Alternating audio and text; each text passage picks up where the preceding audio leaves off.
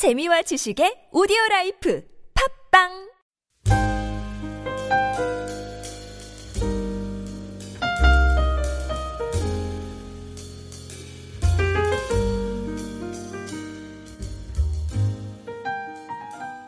에, 우리가 이제 그 에, 이 에스겔서를 또 우리 예, 아마 한두 달 공부를 해야 할 것 같습니다. 우리가 에스겔을 우리가 생각하면서 에스겔은 원래 그 전문적인 제사장이었습니다. 그래서 이제 에스겔이 그 제사장으로서 모든 그 사역을 훈련받고 직업적인 훈련을 받고 사실은 그 에스겔은 당시에 그 제사장이라는 것은 굉장히 엘리트 중에 엘리트였죠. 그래서 제사를 어떻게 지낼 것인가, 제사 율법 구정, 뭐 이게 너무나 많기 때문에 에, 그래도 좀 어, 학문이 있는 사람이 이 제사장을 합니다.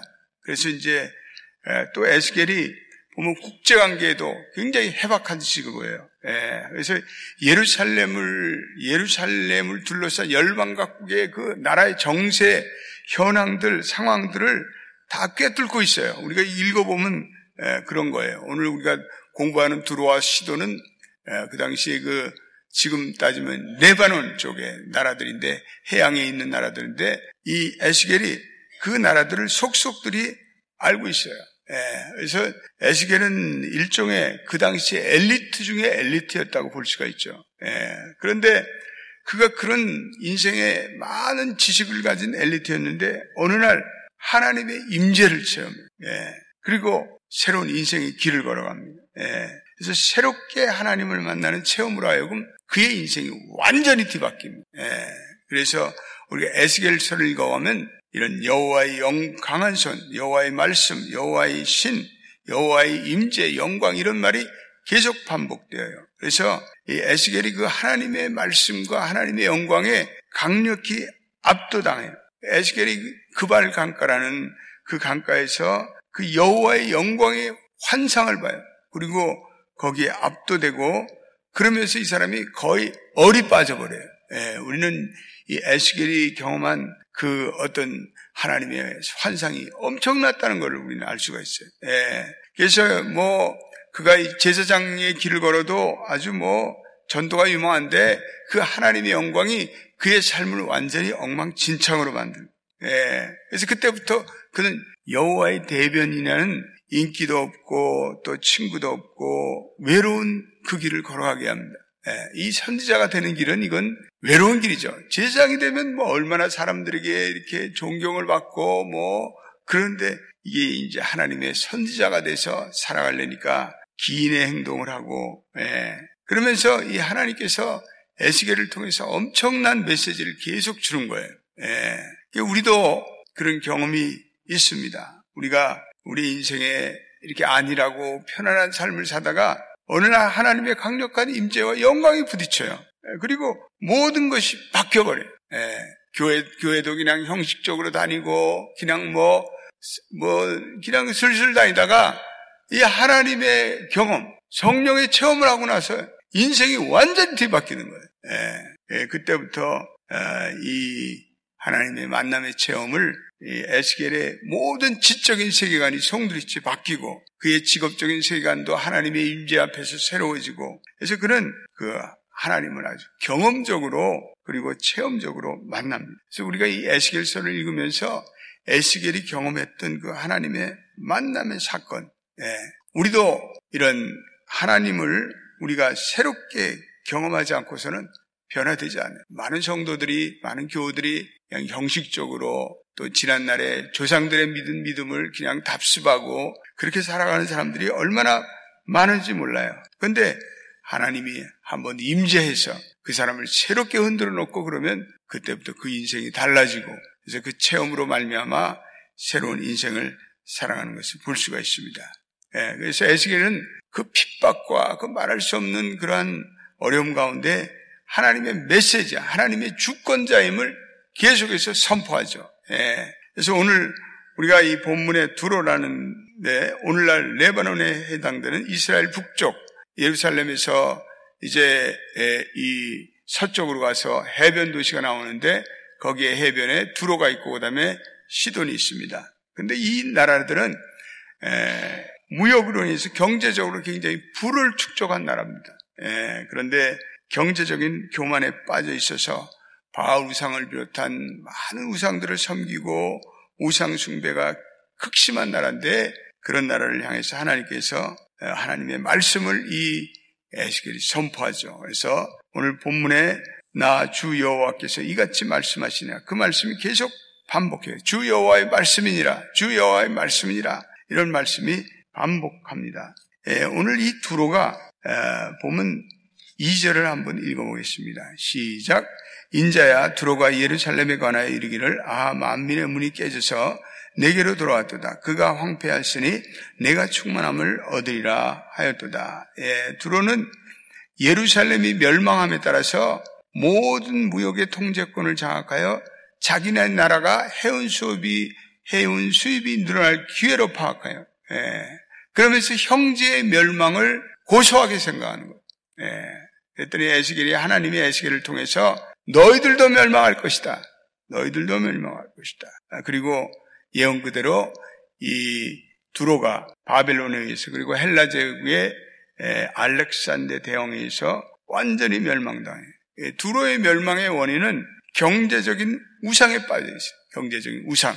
예. 오늘도 경제적인 권력을 휘두른 그러한 어, 회사가 있고 다국적 회사들이 있는데 그래서 뭐 그러한 나라가 한 나라의 경제를 막 좌지우지할 정도로 예. 그래서 또 그렇게 돈을 많이 벌면 사람들은 반드시 타락하게 했어요. 미국의 기업들도 돈을 많이 벌면 그것을 기업인들이 흥청망청 쓰고 그리고 사치하고 그리고 음란하고 그래서 이 회사들이 망하는 경우가 있어요. 네, 미국 회사들이 그런 회사들이 있어요. 네, 그렇게 큰 회사들이 돈이 너무나 많이 발리니까 그 돈을 막 쳐발리고 그러니까 사람들이 비정상이 되고 그리고 거기에 많은 경제적인 부패가 일어나고 그래서 회사가 망해요. 네.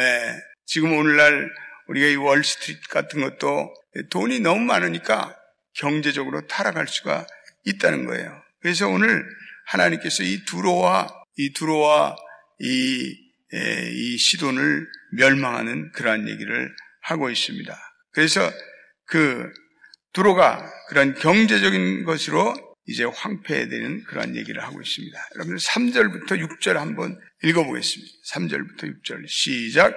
그러므로 주 여호와께서 이같이 말씀하셨느니라 두려야 내가 너를 제적하여 바다가 그 파도를 굽히 치게 함과 같이 여러 민족들이 와서 너를 치게 하리니 그들이 두로의 성벽을 무너뜨리며 그 망대를 할 것이요 나도 티끌을 그 위에서 쓸어버려 맨바위가 되게 하며 바위 가운데 금을 치는 곳이 되게 하리니 내가 말하였습니다. 주 여호와의 말씀이니라 그가 이방의 노략거리가 될 것이요 들에 있는 그의 딸들은 칼에 죽으리니 그들이 나를 여호와인 줄을 알리라. 예. 여기서 그 아, 3절에 보면은 아, 이 티끌 4절에 티끌을 그 위에 쓸어버려. 이 티끌이라는 것은 파괴된 성의 파편들이 모인 그 티끌이에요. 그러니까 이건 완전히 패망되는 예, 하나님께서 두로를 대적하셔서 바다의 무서운 파도 같은 그런 아, 이방의 열국들이 와서 그를 무너뜨려요. 예, 그래서 하나님이 주권자이므로 하나님이 열국들을 동원해서 이 두로를 완전히 멸망시킬 수 있다는 그러한 말씀입니다. 그래서 모든 국제관계도 다 하나님의 주권적 섭리에 있다. 예. 그래서 이방 나라들이 와서 두로의 성벽들을 무너뜨리고 그 성벽들이 이제는 티끌이 될 것이다. 그 망대를 헐 것이다. 그래서 하나님의 파편들을 그 위에 쓸어버려 성의 기초가 드러나고 바다 가운데 금을 말리는 것이 될 것이다. 또 들에 있는 그들의 딸들이 칼에 죽을 것이다. 그러니까 모든 것이 하나님의 주권적인 섭리로 이루어질 것이며 두로 사람들이 이 일로 인해 하나님을 알 것이다. 그런 아주 엄청난 메시지를 주고 있습니다. 그래서 오늘 이 두로에 대한 말씀을 통해서 우리가 이 26장의 교훈은 첫째로는 우리는 주권자 하나님께서 모든 것을 다 다스린다는 거예요. 예, 하나님께서 두로를 심판하고 열국을 동원하셔서 두로를 치시며 열왕들을 불러서 그를 치시고 그래서 두로의 모든 멸망을 주도하시는 분이 여호와 하나님이시다. 예, 그래서 우리는 하나님께서 이 세상의 모든 국제관계라든지 열방의 이해관계라든지 모든 것을 주관하시는 하나님이심을 저와 여러분들이 고백할 수 있기를 축원합니다. 예. 두 번째는 우리는 형제 자매의 멸망을 기뻐하지 말아야 된다. 예. 두로의 잘못은 예루살렘의 멸망을 가지고 이제는 자기네들의 형통의 기회로 이것을 아주 뭐 아, 기분 좋게 생각하고 또 어, 아주 고소하게 생각한 거예요. 예. 하나님께서 그 마음에 예, 그 마음을 정죄하고 심판하여 예, 우리는 우리의 이웃과 우리의 교인들과 형제 자매의 고난을 슬퍼하며 동정을 해야지 그거를 어떤 면에서 잘 됐다 이제 저 집이 망했으니 내가 살았다 이런 마음을 가지고 살면 잘못된다는 거죠. 예, 하나님 그런 마음을 이거 아시고 하나님 그런 마음에 대해서 예, 이 좋아 기뻐하지 않는다는 것을 말씀하고 있습니다. 오늘 셋째로는 우리가 너무 물질적인 부여를 부러워하거나 그것을 의지하지 만 하나님이 심판하시니까 그 두로의 그 엄청난 경제적인 부여들이 다 망하는 일순간에 망하고 또 그런 오히려 슬픈 노래를 부르는 그런 얘기가 오늘 두로의 얘기입니다. 그래서 우리는 물질적인 부여나 이런 것들을 자랑하거나 의지해서는 안 돼. 인간이 교만하면 멸망에 빠집니다. 예, 지금 북한이 예, 심각한 지금 어, 위기에 처해 있는 게 사실이에요. 예, 저는 뭐 몇 년 안에 북한이 붕괴될 가능성이 너무나 많다고 생각합니다. 시간 문제지. 왜냐하면 그들이 특권층이 누리던 경제적인 그러한 이 축적이나 경제적인 그러한 편중된 부, 사치품 뭐 이런 것들은 사실은 뭐 웬만한 세계 최고의 부자만큼 다 이 특권층들이 누리고 있어요.